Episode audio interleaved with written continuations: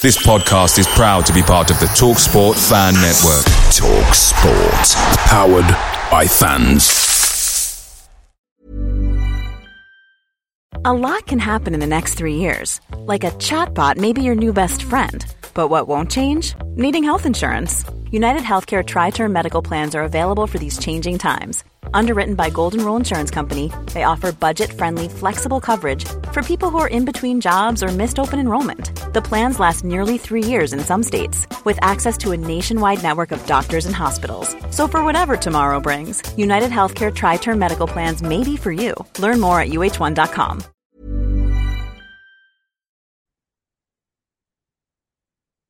The TalkSport Fan Network is proudly supported by McDelivery, bringing you the food you love.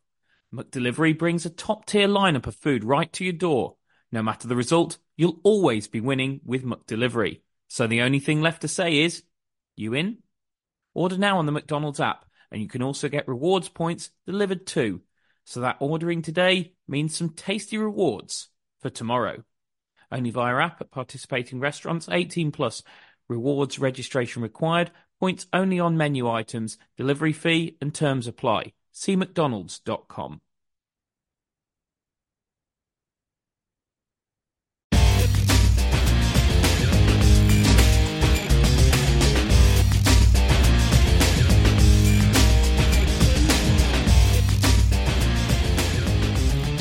Hello and welcome to Albion Analysis with me, Chris Hall, and Pete George of the Albion Analytics Twitter account.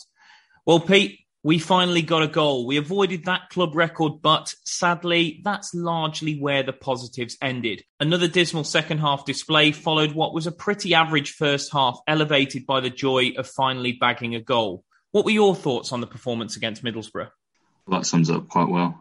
I thought we were generally not very good. I think the first half performance was kind of masked by the fact that we actually scored a goal for once and went in leading. I don't think the actual performance was very good. Um, we had a, a, bit of luck with the goal, and basically we didn't look like scoring. Otherwise, we've not got a, a way to consistently create good chances.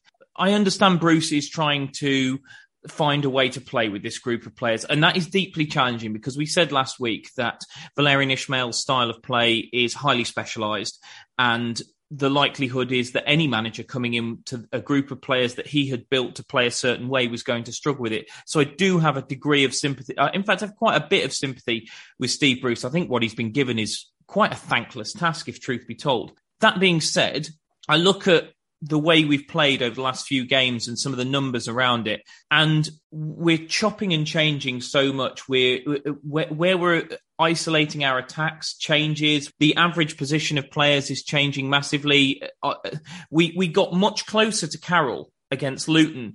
And then against Middlesbrough, it seemed like again he was isolated. Like the, the, the other players were much further away. And the av- I know you're not a massive fan of the average player position data, but it did it, it did seem from where where Grant was taking his touches that suddenly he's a lot wider. Again, the four at the back for me doesn't work. I, I, I understand why Bruce has tried to move away from it for a couple of reasons. One, because it was so vilified under Val, and also the fact that he's trying to find a way to get more attacking players into the side to score a goal.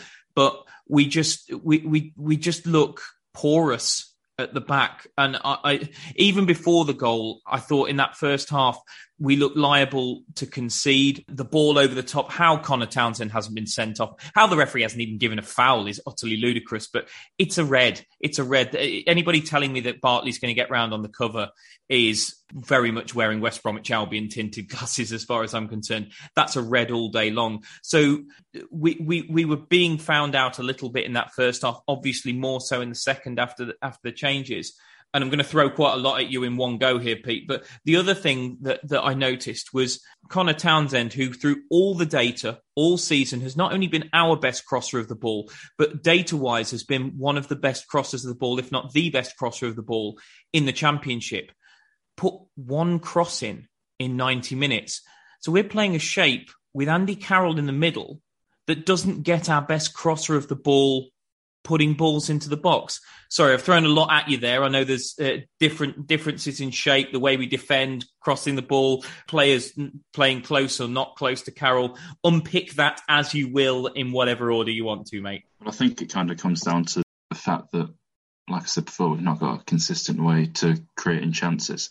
I think you need a like obvious patterns in a system where you're going to create chances in the same way regularly, and then obviously sometimes you just find other ways in a game to create a chance. But you need that consistent pat- pattern throughout the system. Obviously, under Ismaël, we had we crossed the ball a lot, and then we had the throw-ins and the set pieces where we could regularly create chances. And under Bruce, I'm just not sure sure what it is. I don't think I've seen anything yet, which kind of comes down to links back to Townsend not getting in positions to get crosses in. If that's how we want to score.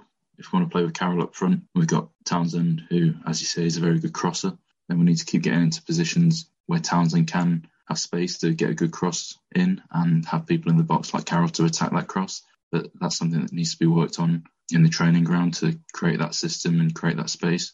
Same Can I just ask on on that, Pete? It feels to me like Steve Bruce over the last few weeks has worried quite heavily about how do we get the best out of our attacking players. But for me, the best players in this squad are mostly defenders. Should he not be worrying about how to get the best out of our defenders and then see if the, see see if you know if maybe maybe we can be a bit of a bit a bit of a one 0 team if if Carroll can knock one in and get a bit of confidence if Grant can get his confidence back can we be can we be a bit of a one 0 team because I don't feel like getting the best out of our defenders at the expense of our attackers is doing us a lot of good. No, um, under Ismaël, we had the best. Sorry, the other way around. They're getting the best out of our attackers at the expense of our defenders, is what I meant to say. Yeah, I knew what you meant. Yeah, under Ismaël, we had the best defence in the league, basically. And when you look at the numbers, so obviously it can be done with this squad. I think on personnel, we suit the back three better than the back four. Um, so personally, I'd be sticking with that. And if we do manage to just basically not concede goals, then we've always got a chance of winning. Just like you say with the one nils or maybe even more. Because I mean, if you grab a goal and don't concede, then teams are going to come out at you, and that is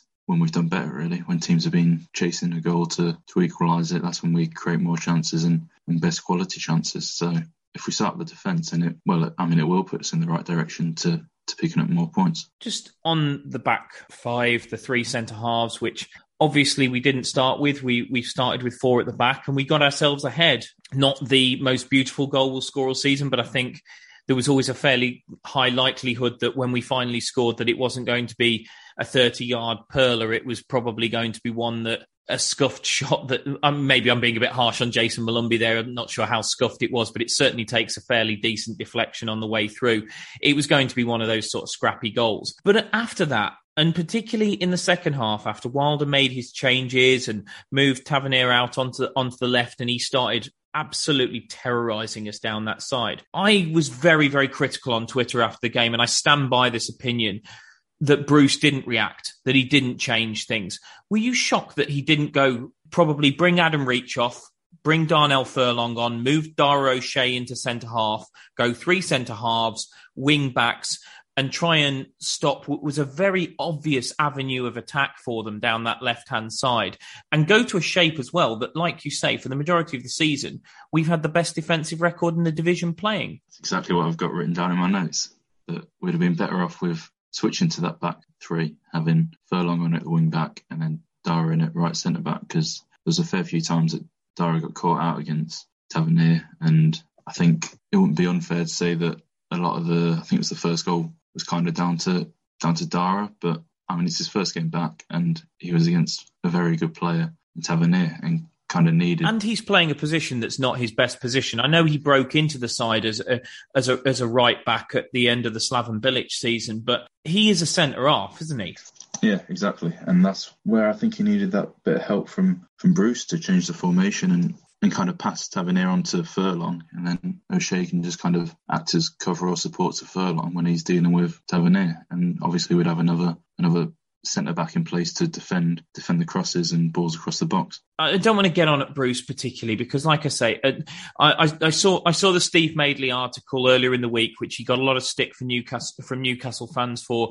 But I understand where Steve is coming from. That he has took what is largely a toxic task, and uh, and and I think I think he's I think he's onto a loser. If, if I'm honest, if I'm going to go all Nostradamus on us, I I, I don't think we'll see Steve Bruce as the West Bromwich Albion manager beyond the end of this season. I think we'll have we'll struggle our way towards the end of the season. We won't get anywhere near the playoffs, and I think Brucey and the club will probably have a conversation where a parting of ways suits everyone, and we can we can go for a younger manager that will will give us a fresh start and might give us an opportunity going forward. So I don't want to I don't want to have too heavy a go on on Steve Bruce because I think he is he's desperately trying to find a way to play with these players. But in game, he's got to react. Fans were very quick to jump all over Valérien Ismaël. Oh, he makes the same substitutes on 60 minutes. What I would have given for a substitution on 60 minutes. I, I was he waited till we were 2-1 down to change it, Pete. And I'm still days later can't get my head around what the bloke was thinking. In the post match interview, he talked about how he had a lack of attacking options on the bench to change it to get back into the game. Okay, Bruce, you're right. You did. You know, you've got a you've got a young kid. You've got Callum Robinson, who, by the way, we'll come to in a little bit because his numbers don't don't look great for him, and I think he's been dreadful for quite some time. But in terms of you had defensive options, you had Matt Clarke, you had Darnell Furlong. You could have thrown either of those on, and you could have done it earlier. You could have done it at 1 0 because the, this was coming at 1 0. He had time at 1 0 to change it.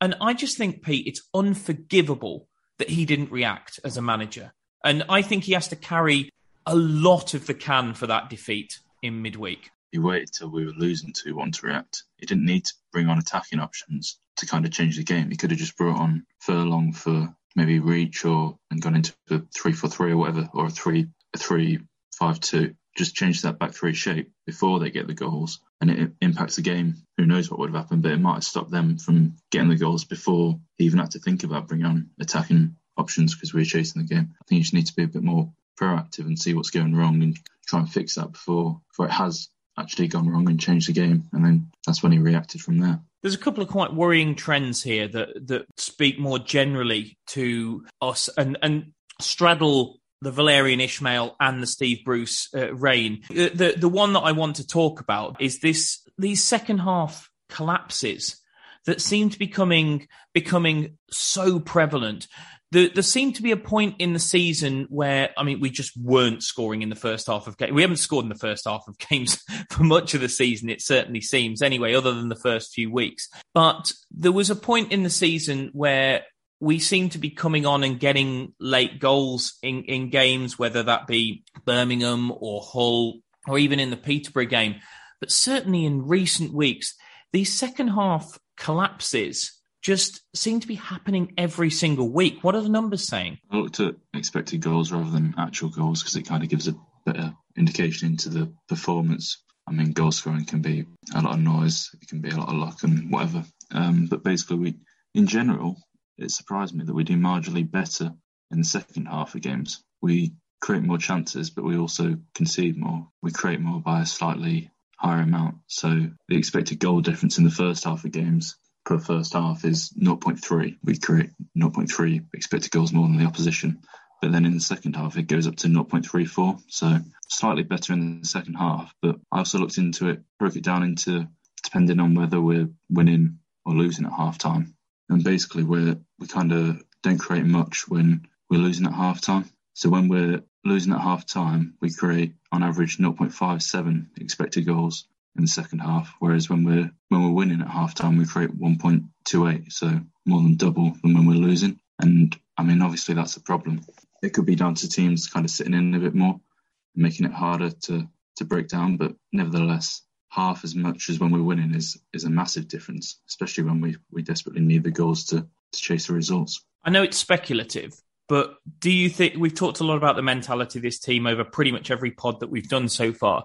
Do you think that's a mentality issue in terms of the players can't pick themselves up after going behind and get back into the game?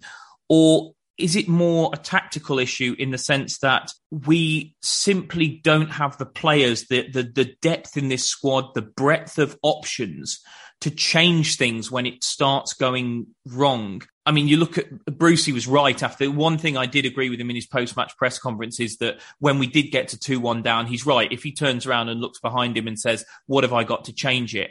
He's got absolutely nothing. So do we think it's probably the, the, the, players suffer when they go behind due to mentality, or is it due to options? Because the, the funny contrast here is when you actually look back to the last promotion season under Slaven Bilic, we won we won more points than anyone else in the division from losing positions. In fact, it, it, I, I, always I always said to my mates, I was like, if you want to bet this weekend, have Albion to win but concede the first goal because it seemed like the easiest bet in the world because we were doing it every week. And that was with quite a lot of these players. So the mentality there to going behind was decent, but then you had you had a plethora of options. You could change the the wide players. You could change you could change the forward, whether it was bringing on somebody like Charlie or Hal, depending on who had who had started. You got Pereira in behind making chances. So what do you think? Do you think we're talking mentality? Do you think we're talking lack of tactical options, or is it what what is normally the case, a little bit of a, a mix of them both? It's probably a bit of a mix, but mainly down to not having that natural creative player as a kind of number 10, a player that's going to do things off the cuff and just not kind of just play through the through the system. They're going to be inventive on the pitch and create chances. Because when when teams score first against us, that a lot of the time they're going to look to get drop into a bit of a low block and just get men behind the ball, um, just kind of protecting that penalty area, very narrow. So if crosses come in, then they can head them away. Just plenty of men behind the ball, basically. So at that point, you need someone to, to be, you need that special kind of player that's going to create chances, movement off the ball, as well as spotting runs on it and playing those through balls. I think we're missing that, and I'd say that's the. I mean, that's kind of crucial to breaking down a low block. Or missing earlier in the season, we were kind of. I think we could have done with Carroll earlier because the other option for kind of breaking down those low blocks is to just swing loads of crosses in because um, you're going to dominate a lot of the possession. But we're kind of missing a real target man to to head them in. If we'd got Carroll earlier in the season, then I think we could have seen us breaking down low blocks a bit easier because he would have scored a few headers. But but then, do we come back to the formation, Pete? Because uh, I agree with you. I think that's it's a valid tactic to break a team down that sat in against us. But if our width is coming from wide forwards whose natural clivity is to tuck in, Grady's a right footer on the left, and I'll come to him in a second because he didn't he didn't put a, a single cross in in the Middlesbrough game. Now, I, the, by the way, I'd just like to clarify, I'm not going to criticise Grady. Spoiler alert. I think he actually, when you look at his numbers, he had a good game. But what you can say is when he plays on the right, he doesn't put crosses in.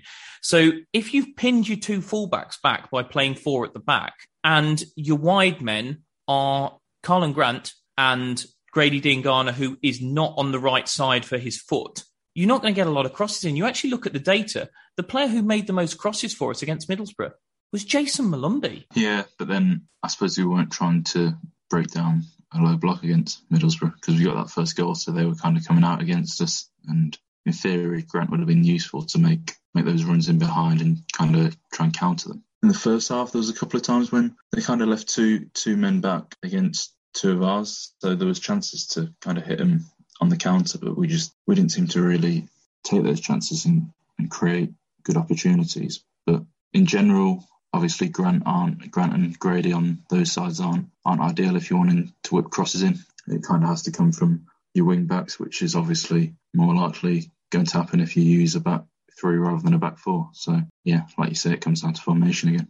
And just on Grant, because we'll come to Grady in a moment, because I do think and I'll be interested to hear what you say, whether you agree with this, but I do think he's one of the few positives at the moment. But on Grant, I have to say, I don't know what he's bringing to the team at the moment. I went through the numbers. There's really not a lot in there for, for Karlan Grant to pick out and say he did, he did that particularly well. But I suppose he's almost getting in the team by default because you look at what Callum Robinson brought to the side, and okay, he was only on the pitch 14 minutes, he only touched the ball six times. Rayhaan Tulloch, who is a kid and came on three minutes later, touched it nine times. So Callum Robinson has got to find a way to get him in, himself in, in the game. I realise we're not playing a shape that is terribly suited to those two players, But then, if it's not suited to it, why are they even playing? That this is what I don't I don't understand. I mean, we are such a mishmash at the moment of a side where we are I keep using the phrase square pegs and round holes, but I feel like that's what that's what we are at the moment. And I, I, I do honestly believe at this minute, unless we're going to play a shape that suits them, I feel like Grant and Robinson are a waste of time in this team. With Grant, obviously he's in a in a real slump. It's backed up by his, his numbers as well. In the last three games, his average of expected goals and expected assists is about 0.1. So in that kind of form, he'd, he'd get a goal or an assist once every 10 games, which is, I mean, that's awful as, as one of the three forward players. When you look at it over the whole season, he, he has these games where he has registers really high expected goals, and then he goes like two or three games where he registers almost next to nothing. So it's, it's a bit of a strange pattern, but at the minute he's obviously registering almost like next to nothing. So I think the question there is, could he be about to come good again? Is that kind of just a pattern he goes through? But then I think one of the troubles with him is that he never receives the ball on the half turn. He always either is running in behind or he receives with his back to goal and kind of comes short for it. But he's always got a defender that follows him really tight up behind him, and then he kind of doesn't know what to do with it, which really impacts how he kind of helps the team build up. Well, the so other think, thing is, Pete, I can't remember the last time I looked at his data and saw a completed dribble on it. No, but I mean, going back to those pass receptions, we kind of need someone next to him that's going to run in behind because if he's coming short and pulling his marker with him, then there's going to be a big space in behind him. And obviously, Andy Carroll isn't that man. So it kind of just, again, feels like a, like I said earlier, a mismatch of a squad that's going to, it's just not built to play with each other. If we had DK, then I mean, that might work. He might make those runs into the space that Grant kind of frees up. But yeah, like you say, he's um he's not a dribbler really. I don't think. I, I just don't see him beating his man that often. I think he, he runs into space with the ball quite well, but when he comes down to to beat a man, then I just I'm not sure he's got it in him. But then again, Pete, I mean, just again talking talking tactically on this.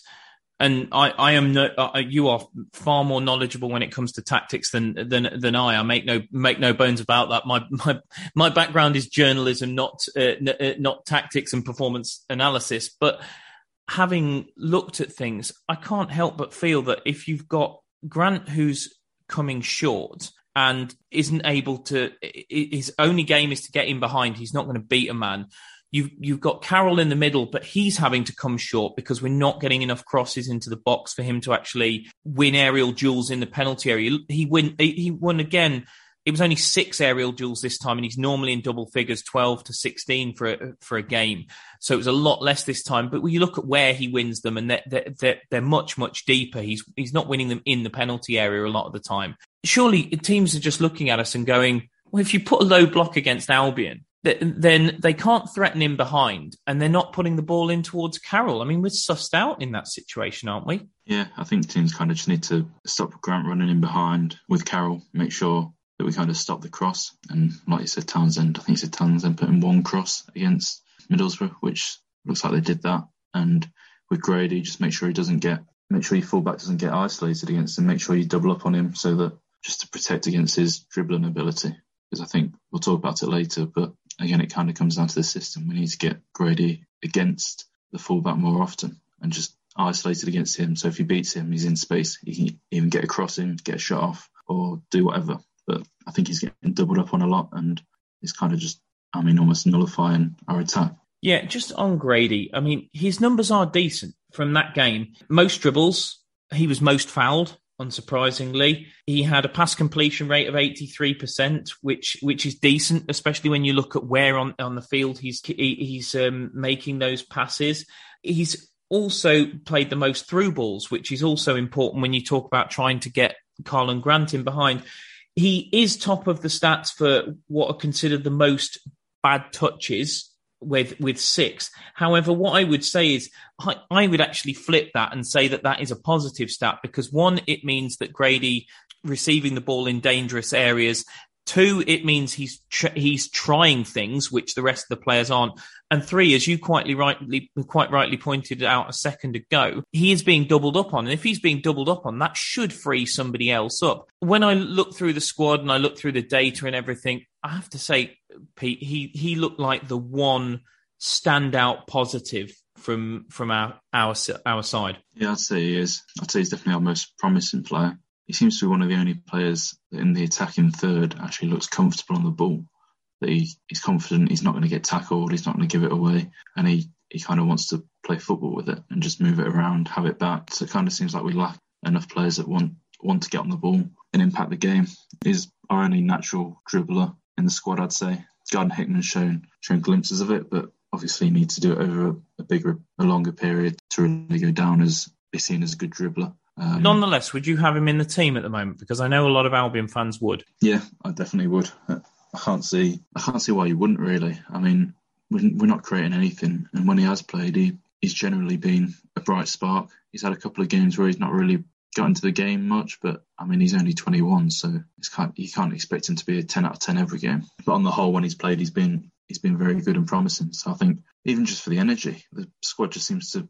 When he's played, he's wanted to get on the ball and impact the game, which is what I've just been saying. We lack enough players that want to do that. So if it was up to me, I'd get him on. I'd be tempted to put him in on what Reach is doing.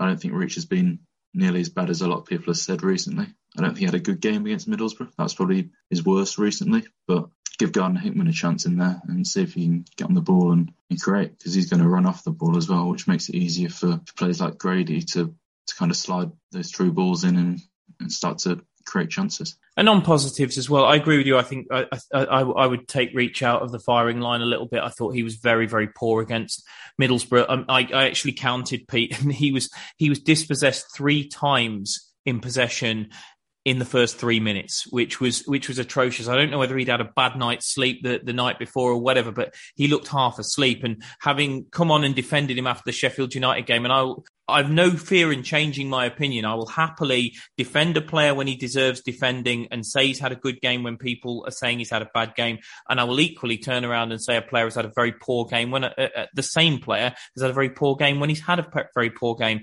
And I thought he was extremely, extremely poor against Middlesbrough.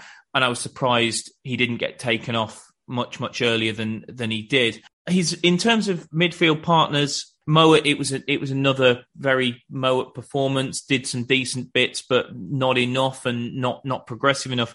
Molumby, I thought was a big positive, but the thing with Jayson Molumby, and this is where he holds himself back. I I feel he's got to find a way to not pick up a yellow card because he puts shackles on his own game. He was he and Grady were our two best players without a shadow of a doubt for me over the 90 minutes against Middlesbrough.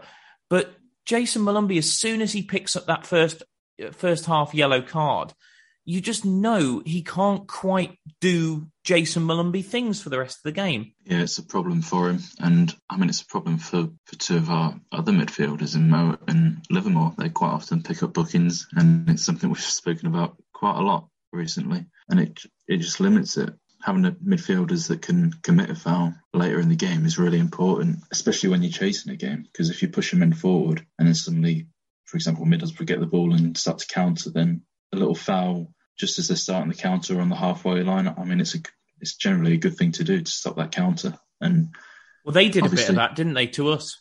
Yeah, exactly. I mean, I think it's just part of the game. It's an important part, but you can't have midfielders that are on yellow cards because otherwise they're going to pick up another yellow and it's going to be a red. I think you kind of need to save that yellow card almost for more important situations later on the game where you commit the foul, you know you're getting a yellow, but you take it because it stops a goal scoring opportunity. There were other positives in terms of the forwards. Pete, a couple of weeks ago, uh, I think it was Sheffield United away, you were very critical of the fact that all of our shots were, or the vast majority of our shots were from outside the box actually all eight of our shots against Middlesbrough were inside the 18 yard box. So we are seeing progression there. And I, I, I, can't help but feel, without sounding like the eternal optimist, that there is maybe an opportunity Monday night against Swansea, just simply due to who the opposition is and the way that they play. We've talked about how we're utterly nullified by a low block.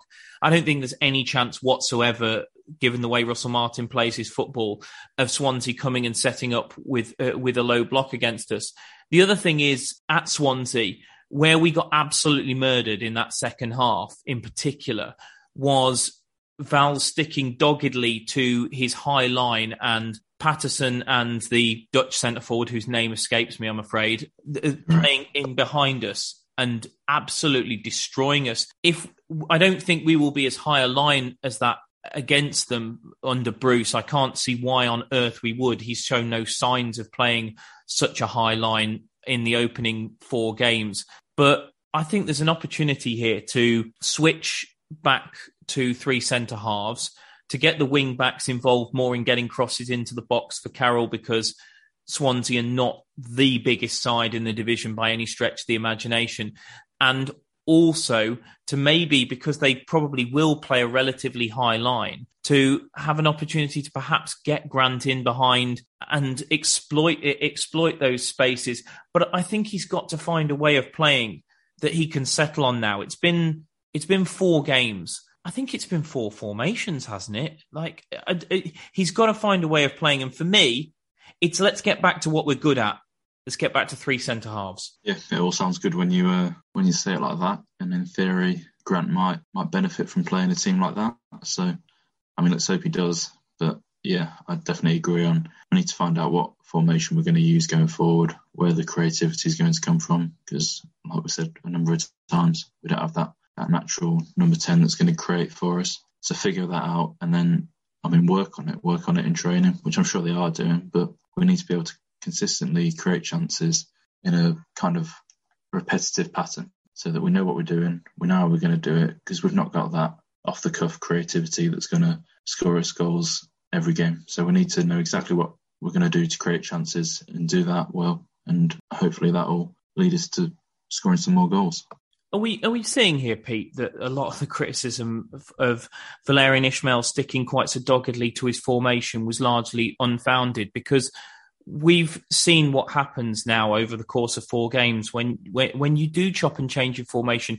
By the way, just for the record, I'm not saying that there wasn't occasions when Valérien Ismaël perhaps should have changed his his shape when he was West Bromwich Albion manager, and by that I mean in game. But chopping and changing game to game, actually having a formation which the players are extremely well drilled in um, whether you like what we were doing going forward or not under Val, we were very, very solid defensively, and the lads knew what they were doing. And I don't feel like they do under Bruce. I, I, I could genuinely uh, sit and watch us under Val and think, I can't see us conceding here. Half the time, I couldn't see us scoring either, but I can't see us. I can't see us scoring here. And uh, sorry, I can't see us conceding here. Under Brucey, I am in cold sweats every time the opposition come forward, and I just feel like he's got a he's got a decent base from Val in the in a formation that the players know. He might want to make certain tweaks to it in terms of individuals and in terms of the way that they play going forward. And I, I completely accept that. He's probably not going to want to play the same up and atom, high intensity, long ball into the forward, kind of get players up around them, set pieces, throw ins into the box kind of stuff that Val played.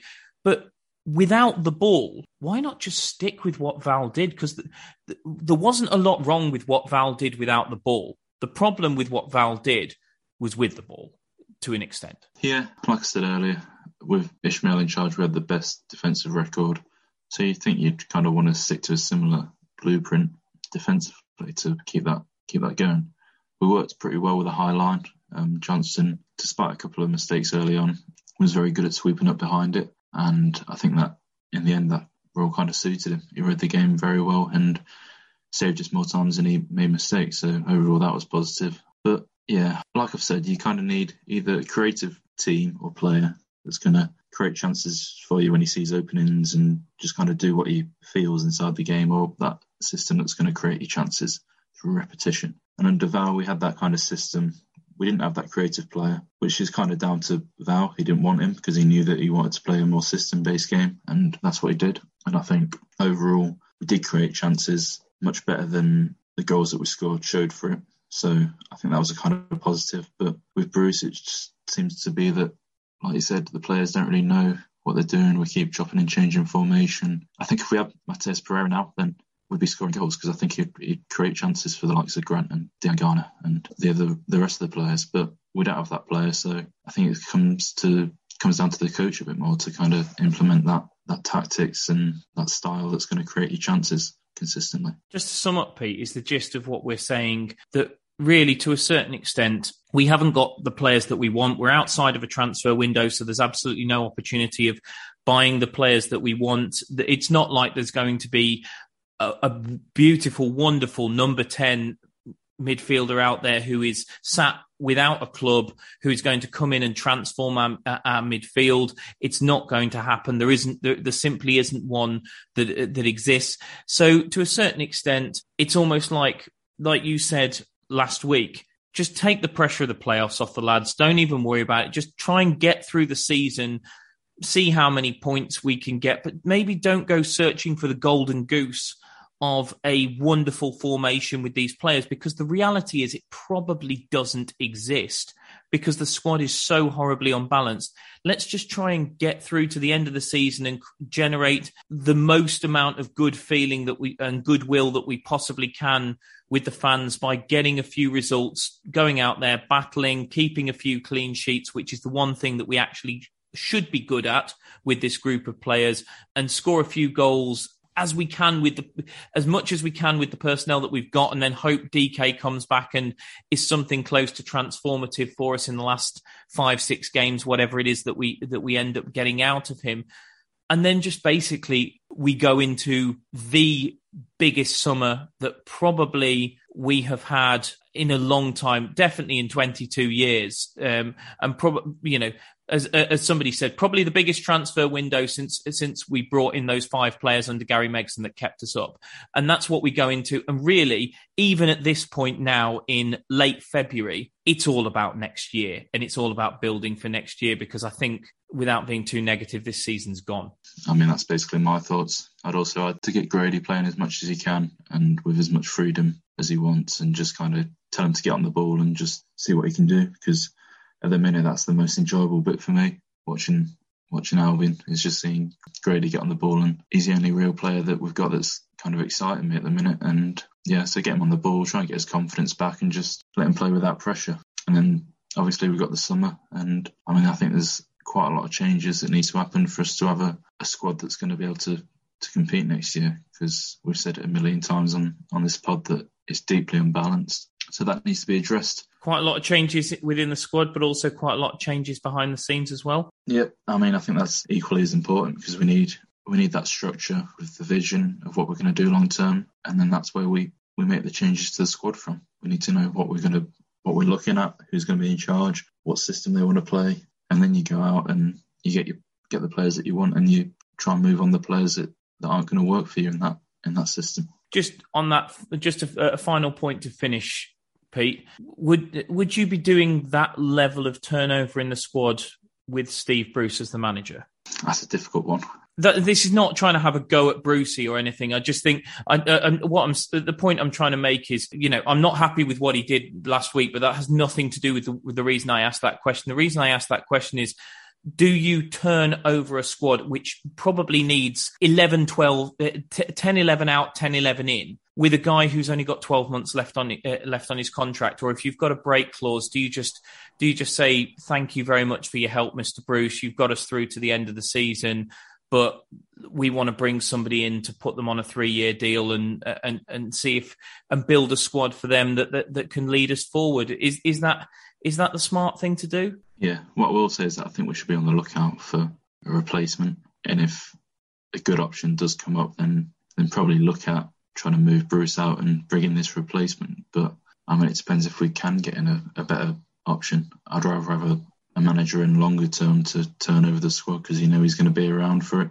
I mean, with our record, he probably won't be around for it. But yeah, I mean, more importantly, we need that that director of football, sporting director, to to see that if we do go with Bruce, then after Bruce? Who have we got? Have we got someone similar to come in and take over that squad that's going to work well with it? Or, if, I mean, if we don't have one, then we'll probably have the same thing that's happened this season, where we go from, from one squad and one system to that same squad, but with a completely different system. And as we've seen, it's not worked very well. No, and that's a fair point. And I suppose to kind of rain on my own point there a little bit, I suppose ultimately what we're striving towards is getting to that Dan Ashworth model where you can lift the coach out, drop another one in, and, and, nobody really notices. And if we can get ourselves to that point, then it doesn't actually matter whether Bruce stays for another twelve months and we uh, and, and we change him because we've built a squad that has longevity and we have a structure within the squad that that has uh, that has longevity as as well. So it's an interesting one. What we do in the summer is a very interesting one, but I do think that that is probably where our focus shifts to now, especially after yet another defeat against Middlesbrough in midweek. Of course, Swansea coming up on Monday, and whilst I don't think a victory against them would necessarily fully reinvigorate a, a, promotion push, and I think there's some Albion fans who would who who who would even be concerned if we got if we got promoted with the with with this squad. I think there is an, a vital importance to try and build the morale of the fan base and build the morale around the club ahead of what is going to be a really massive summer for this club wherever we finish in the championship this year. That's all the time we have for today. But if there's something that you want us to cover on the pod, then please do reach out to us. We've got uh, a, dedicated pod account, which is at Albion Analysis, or you can tweet myself at CJ Hall 83 or at Analytics WBA if you want to contact Pete about tactical matters because blimey, he knows a lot more than I do. We'll be back after the Swansea game. Maybe, maybe finally we'll get to talk about that elusive win. Hopefully it will be a more positive conversation than it has been over the last few weeks. But until we speak again, thanks for listening and up the baggies.